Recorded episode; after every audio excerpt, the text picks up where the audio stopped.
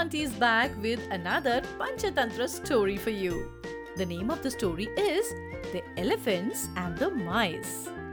There was a village that was abandoned by its people after it shattered post an earthquake.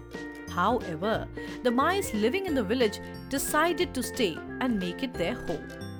On the outskirts of this village, there was a lake where a herd of elephants visited regularly to bathe and drink water. Since the village was on the way to this lake, the elephants trampled the mice while walking there. So, the king of mice decided to meet the elephants. He told them, Oh, elephants, as you travel through the village, many mice are trampled.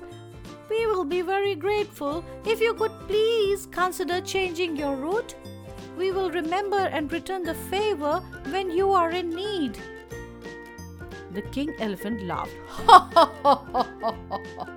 we are giant elephants. What favor can you mice return? Nevertheless, we will honor your request and change our route.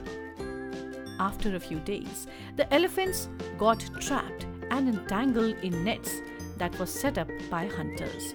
They struggled hard to escape, but all in vain. The Elephant King remembered the promise made by the King of Mice. So he sent a fellow elephant who got lucky and was not trapped to ask the Mice King to come and help them. Soon, all the mice came and started nibbling at the nets and freed the elephants. The king of the elephants couldn't thank the mice enough.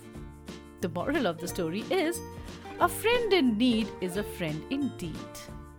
Always be kind to people and grateful for their help.